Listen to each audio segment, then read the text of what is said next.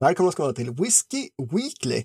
Nu är det sommar och vi kör lite specialprovningar här. Idag tar vi oss an en irländare och en skotte. Bägge två lite yngre slaget, men eh, lovande namn bakom. Så vi får se vad det blir. Nu åker vi i alla fall. Mitt namn är Daniel Speyer och med mig som vanligt min kollega Jan Andersson. Tjena, tjena. Tjena, tjena. Får vi se om det är eh, sommarwhisky vi ska få prova idag eller inte. Här har det ju faktiskt regnat hela dagen för första gången på en smärre evighet. Så det går ju bra om det är lite grövre idag. Ja, ja, men faktiskt. Det har regnat här också. Tack och lov. Alltså, det har ju varit snustort eh, och så hett så det har verkligen behövts regn. Den här whiskyn får vi se om vi ska vattna den, men jag tycker vi kan hugga rätt in. Vi kan säga att vi ska prova en Rest and Be Thankful, en Strathernry en sexårig historia och så ska vi prova Waterfords Cuvée Argo som alltså är en lillebror till deras Cuvée den vanliga som har tagit fram en som heter Argo som de kallar för instegswhisky. Så den är lite billigare och eh, lite, lite lägre alkoholhalt. Fortfarande respektabla 47 dock, så att eh, ingen, ingen klen whisky. Strathernry, det är ju inte ett destilleri som så jättemånga känner till och eh, det här är också bara en label på Insterns Blending Malt. Och eh, alltså hur man ska kunna beskriva Blending Malt i det här sammanhanget som de gör det, att eh, istället för att eh, sälja massa fat till privatpersoner så tror man så mycket på sin råsprit så att man säljer den till branschkollegor, andra destillerier och kanske framförallt oberoende buteljerare och sådana kunder. Va? Så att de får köpa råspriten och lägga den på fat och göra vad de vill med den men då måste den heta Strathernry istället för Inchdairn. Och eh, även en annan distinkt skillnad är att eh, när de gör den, då gör de bara på lokala kornsorter och lokala gårdar. Medan Strathernry, då köper man in eh, mer vanligt tillgänglig kommersiell, kommersiell, men vanligt tillgänglig malt helt enkelt. Så att eh, en liten, liten skillnad där. Den här är ändå sex år. Den är, kommer från fyra fat. Vi ska se om vi kan få upp en liten bild på den, för jag tycker de är väldigt snygga fortfarande, de här Rest and Be Thankful. 3265 flaskor, 70 centiliter, 46 procent och de vill ha 699 kronor för den i beställningssortimentet.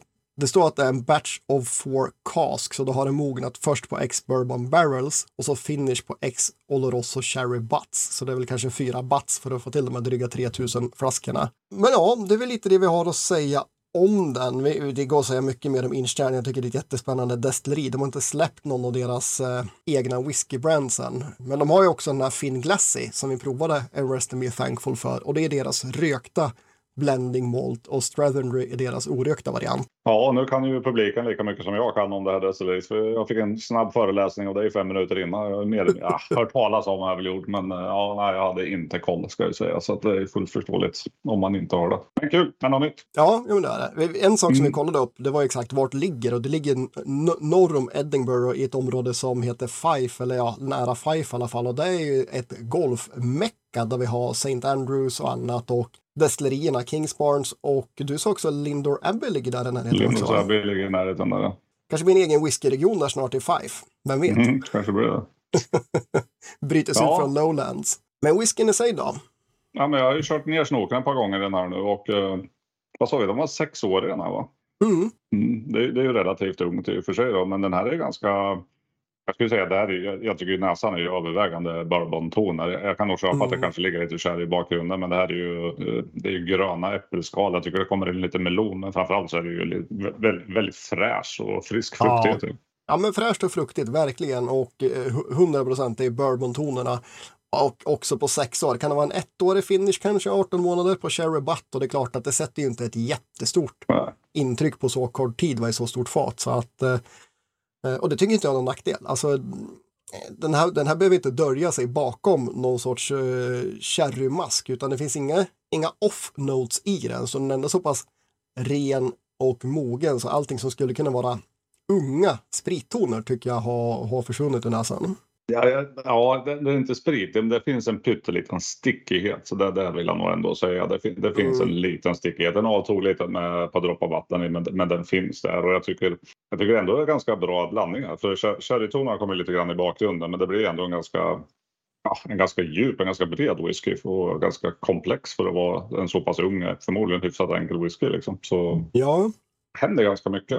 Ja, men det gör det. Du, du både den här, här fräscha friska fruktigheten som är ganska äpplig. eh, finns med. Men kommer även en jätterolig fatbäska i sen. Den har en liten, liten eh, ekton mm. också. Tillsammans med en syrlighet som var väldigt så här, pigg initialt på, mm. på, på, tungan. Så, nej, men det hände mycket förvånande över en sexårig whisky att det ändå är en sån pass bredd, om än en ung whisky. Man får inte de här gamla utvecklade tonerna, men väldigt kul, kul whisky. Ja, jag, jag är väl en sån som, just Rest and Be Thankful-serien är väl något som jag håller som kanske en lite dyrare independent liksom, variant. Mm. Sådär. Och, eh, vad sa du, det var ju under 700, 600 någonting kronor. Ja, 699. Ja, 699. Det tycker jag faktiskt det är ganska bra för den här. Alltså rent kvalitetsmässigt så håller den ju den prisklassen. Jag tycker den, den här är bra. Jag, jag, mm. jag trodde inte den här skulle vara så bra som den. Nej, men jag var ju lite så visst, Finglassen var ju bra, Eh, så jag hade ändå visst hopp. Men man vet alltid så här, en sexårig whisky, hur bra har de faten varit? Det är alltid lite så här frågetecken. Ändå cred att de vågar skriva sex år. De hade kunnat skriva en NAS lika gärna och sålt den till folk som inte vet att det här destilleriet är nytt eller ungt va? och dolt den bakom en sån label. Men här är man ändå öppen med, med vad det är. Va? Och eh, all heder igen till Rest and Be Thankful. De visar ändå att de, de har koll på det de gör. Ja, jag jag skulle inte bli besviken om jag i blindo köpte den här.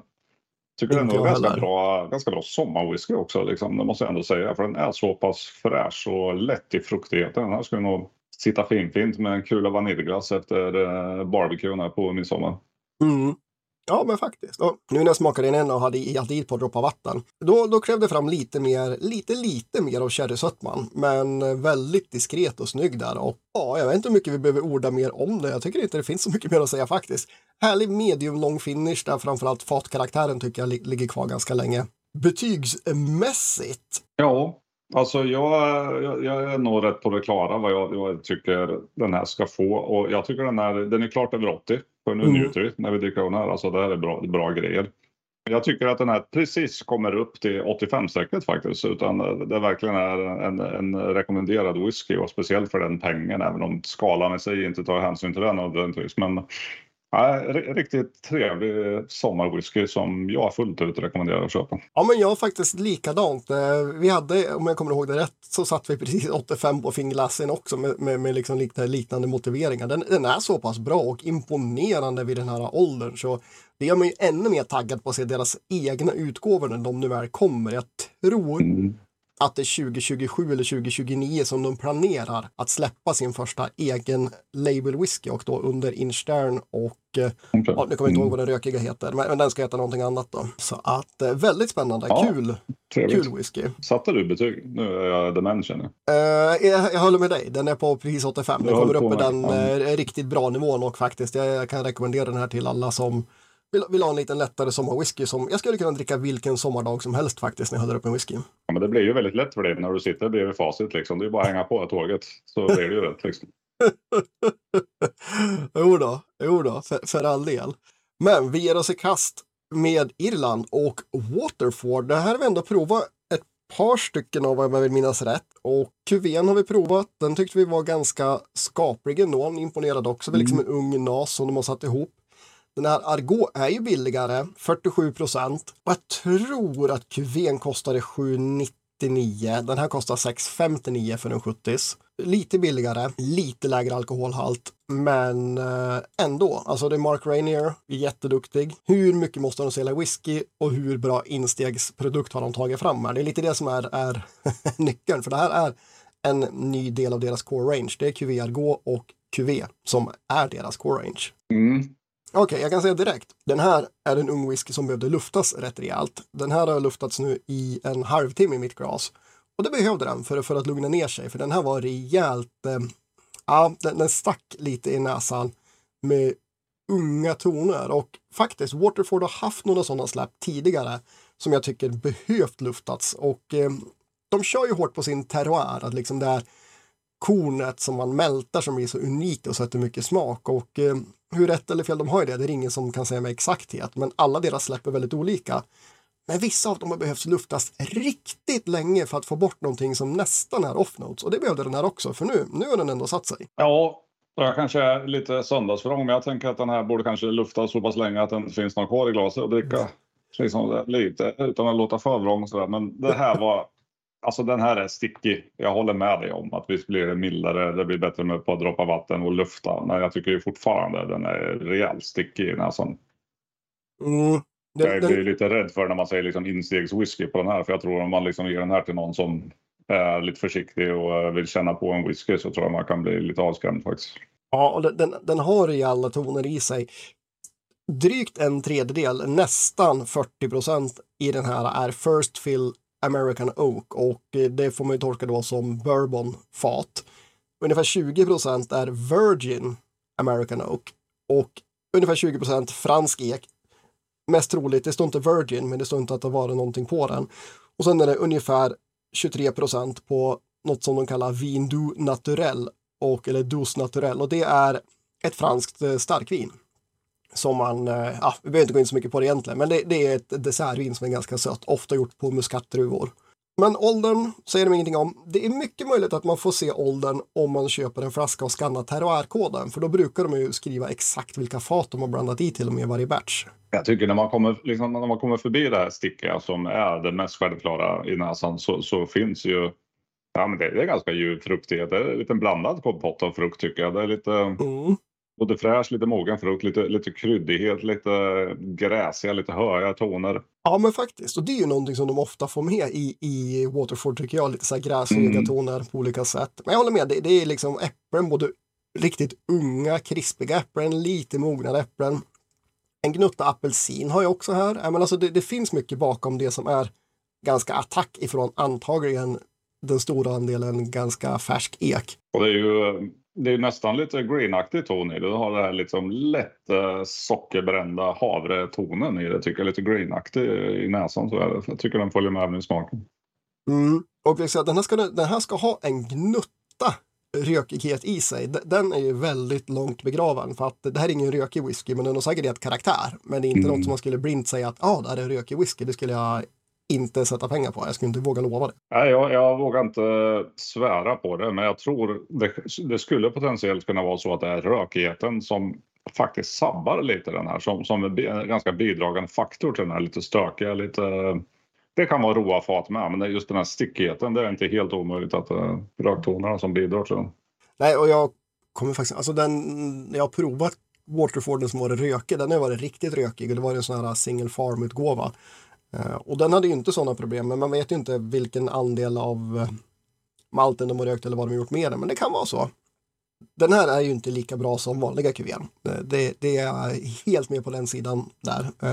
Den är lite för tunn i, i smaken. Mm.